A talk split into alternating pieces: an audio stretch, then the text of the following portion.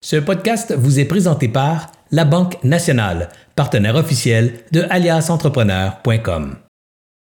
Connais-tu les trois secrets du recrutement? Les trois trucs qui font que tu vas recruter du talent et surtout que tu vas le conserver? Laisse-moi t'expliquer c'est quoi les trois S du recrutement? quand vient le temps de recruter euh, du nouveau personnel, des nouveaux employés dans l'organisation, je pense que la plupart d'entre nous, on est pas mal bon avec deux des trois éléments essentiels. Je t'explique. Les trois éléments essentiels commencent tous par S, les savoirs, les savoir-faire et les savoir-être. Et je pense qu'on est pas mal bon pour les savoirs. Les savoirs, c'est la tête. Donc, c'est les connaissances, c'est, c'est les diplômes qu'on a eus dans le passé, que le candidat a eu dans le passé.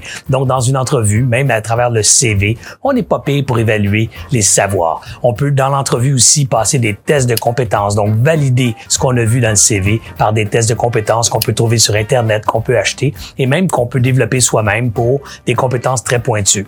Le deuxième S, le savoir-faire, là aussi, on n'est pas payé. Les processus sont bien établis. Savoir-faire, c'est l'expérience, c'est les accomplissements. Alors, dans l'entrevue, qu'est-ce que tu as fait? Qu'est-ce que tu as réalisé? C'est quoi tes grands défis? Euh, où tu as travaillé avant? De quoi tu es plus fier? Et ainsi de suite. Qu'est-ce que ton boss dirait de ton, de ton travail? On peut aussi valider les savoir-faire avec un appel de référence. On peut outsourcer, donc on peut demander à des compagnies de faire des appels de référence pour vérifier s'assurer, valider ce qu'on a entendu sur le savoir-faire, donc sur l'expérience du candidat. Et généralement, la plupart d'entre nous, on se satisfait avec les deux premiers S. Les savoirs et savoir-faire, c'est la partie, je dirais, plus facile, plus maîtrisée du recrutement.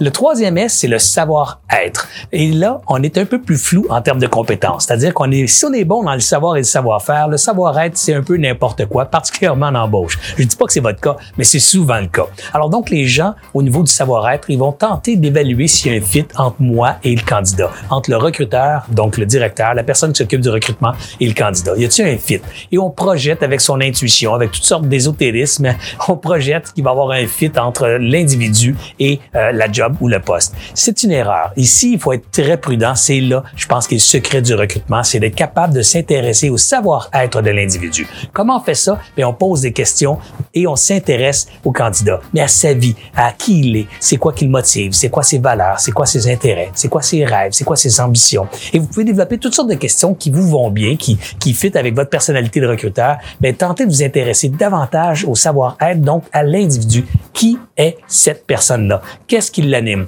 Si on peut faire ça de façon relativement subjective, on peut aussi valider ça, comme on le faisait avec les savoirs et savoir-faire. On l'a validé avec des tests de compétences et euh, des références. Ici, on peut valider notre présomption, notre sentiment par des tests psychométriques. On peut les faire faire par une firme externe ou on peut acheter des tests psychométriques en ligne sur Internet. Il y en a un excellent qui est fait ici au Québec qui s'appelle le MPO, qui est développé par une firme québécoise qui s'appelle Engenio. Je vous invite à fouiller là-dessus sur Internet. J'ouvre une parenthèse. Je suis actionnaire de ce firme-là. J'adore le produit. Ferme la parenthèse. Donc, vous pouvez valider euh, le, le, troisième S, donc ce savoir-être, et vous assurer que vous avez recruté la bonne personne. Rappelez-vous, on embauche pour les savoirs et les savoir-faire et souvent on congédie pour le savoir-être. Un petit truc aussi également, c'est bien important vous rappeler, comme euh, employeur, qu'on peut travailler sur les savoirs. On peut augmenter la connaissance d'un individu en l'envoyant dans des programmes de formation, en lui donnant du soutien, en faisant de l'accompagnage. Donc, on peut augmenter ses compétences, ses connaissances. On peut augmenter évidemment ses expériences avec le temps et tout ça. Mais on peut difficilement changer quelqu'un.